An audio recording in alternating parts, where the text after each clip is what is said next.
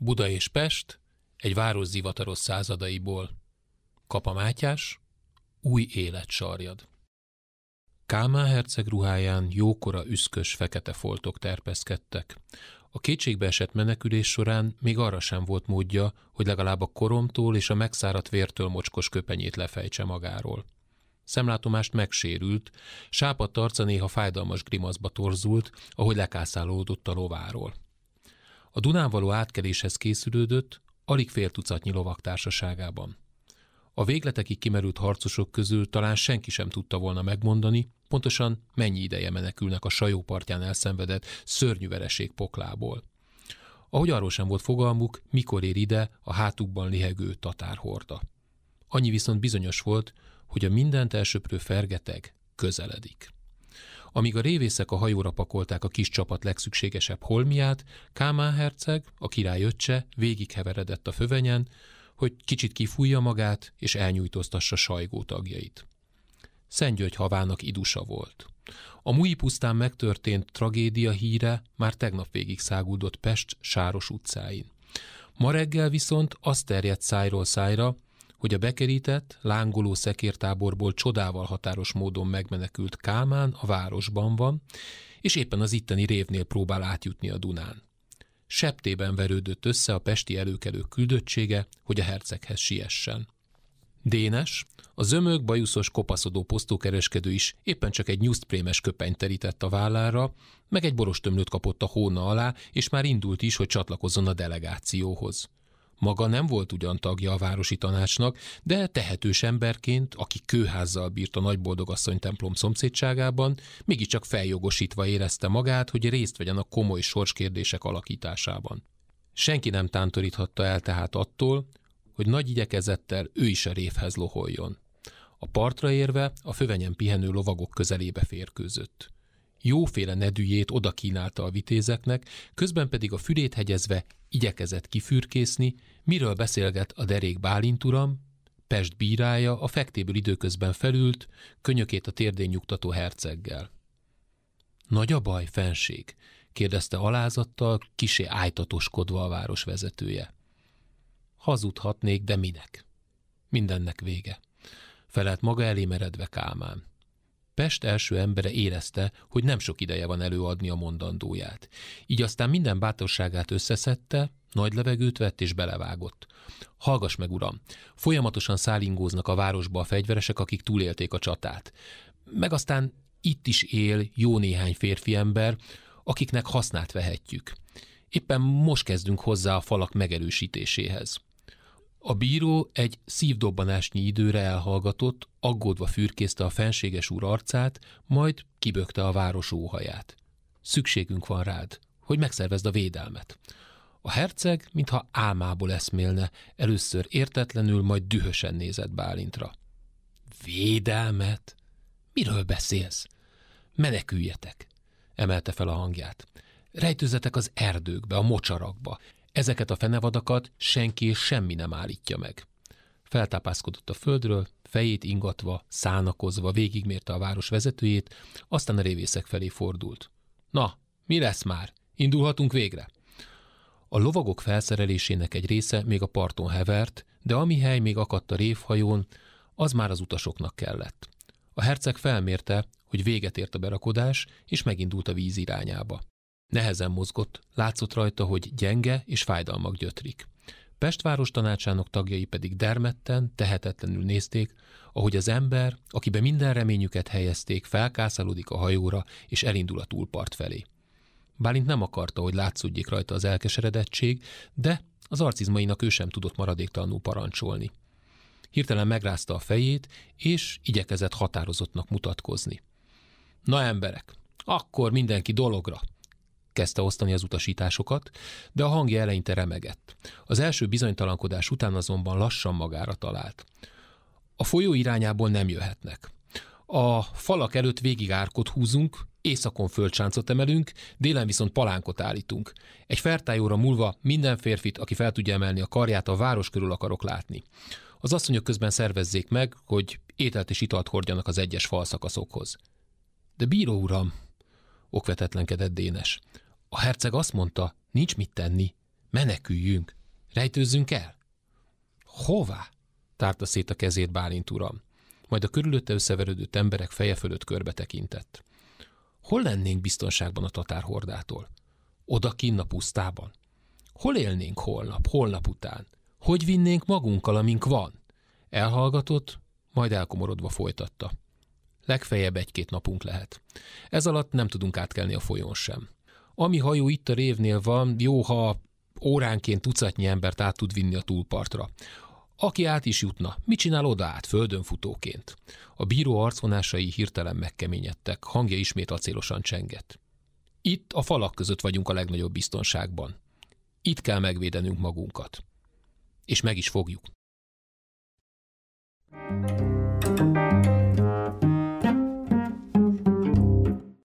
hátuk mögött a távolban a nagy boldogasszony templom tornyai hatalmas lángoszlopként emelkedtek az ég felé, narancsvörös színnel festve meg a korom sötét éjszakát. Máté nem mert a Vác felé vezető úton haladni, a folyóparton, a bozótosban, a bokrok cserjék között vonszolta apját, akiben már alig pislákolt az élet. Azt remélte, hogy az összes tatár a városfalain belül tombol, gyilkol, fosztogat, és idekint egybe sem botlanak bele. Dénes uram a fiába kapaszkodva maga is próbált haladni, de hiába támaszkodott Máté vállára, a lábai gyakran összecsuklottak. Iszonyú kínok árán jutottak eljenőig. A folyóparti fövenyen egy ladik hevert. Mielőtt azonban apa és fia a csónakhoz értek volna, lépteket hallottak közeledni.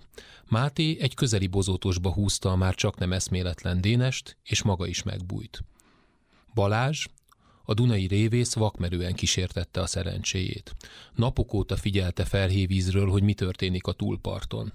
Látta, amikor a tatárok feldúlták Jenőt, és annak is tanúja volt, hogy betörtek Pestre. Az éjszaka leple alatt egyedül vezette át a rév átellenes oldalára, azt remélve, hogy a kifosztott település üszkös házai között maradt még valami érték, amit a támadók ott felejtettek. Egy csirke, egy nyúl, a túlparti piacon eladható használati tárgyak, neten elrejtett értékek. Apró mécsessel a kezében járt házról házra. Nem is kellett csalatkoznia. Egy zsákra való holmit szedett össze. Tudta ugyan, hogy ezekért nem kap komolyabb pénzt, de érezte, a közelgő nehéz időkben minden dénárt meg kell becsülni. Dolga végeztével, a zsákot a vállára vetve, hangtalan léptekkel közeledett a ladikja felé. Összerezzent, és még a kezében lévő mécsest is eldobta, amikor a sötétben valaki megszólította. Tied a csónak? Ki a nyavaja vagy te? rántotta elő az övéből a kését a révész. Hogy kerülsz ide, és mit akarsz? Át tudsz vinni minket a túlpartra? Érkezett a következő kérdés a közeli bozótból. A hang már egyáltalán nem tűnt ijesztőnek, sőt, inkább megszeppent volt. Balást azonban óvatosságra intette, hogy a kérésben minket szerepelt. Ezek szerint többen rejtőznek a bokrok között.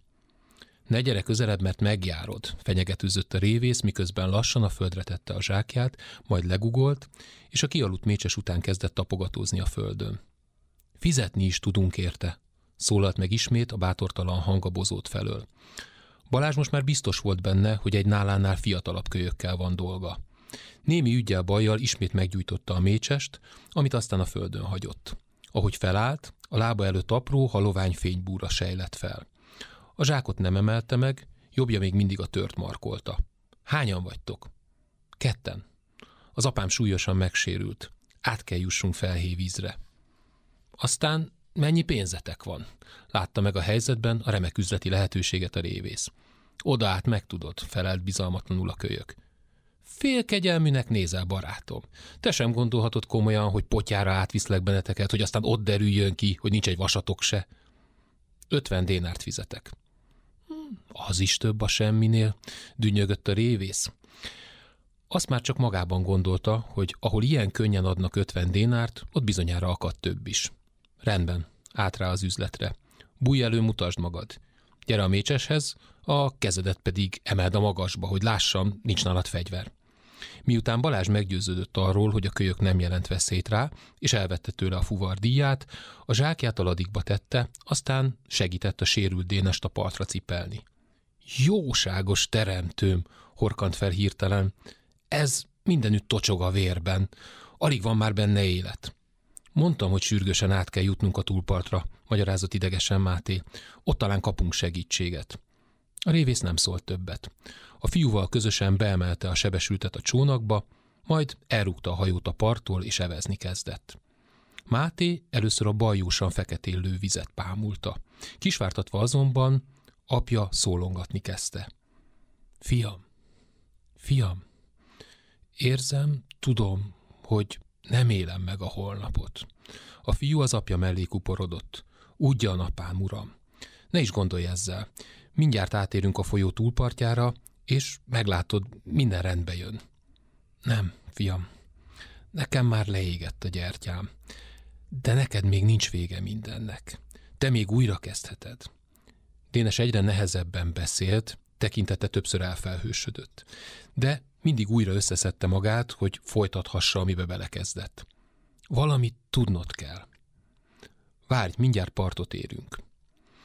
A csónak partra futott, a fiú kivonszolt a maga tehetetlen apját a fövenyre, és ott fejét egy uszadékfának támasztva elfektette. Hallgatlak, apám uram. Valamit adnom kell neked. Old meg az ingem. Máté szó nélkül engedelmeskedett. Apja nyakában egy bőrszíjon egy fémtáj lógott. Ahogy a fiú megtapogatta, jobban megvizsgálta, rájött, hogy mi az. Az öt bécsi hüvelyk hosszúságú, különös kulcsfeje egy álló gliffet mintázott. Mi ez, apám? ráncolta a homlokát Máté. Dénes már alig volt magánál. Szemhéja elnehezült, tudata elhomályosodott. Szavai értelmetlen motyogássá torzultak. A haldokló hörgései közül végül egyetlen szót lehetett homályosan kihámozni. Az örökséged. Máté még mindig görcsösen ölelte apja élettelen testét, amikor Balázs a túlsó parton kikötötte a ladikot. Meghalt, mondta szemtelenül a révész. Hiába minden.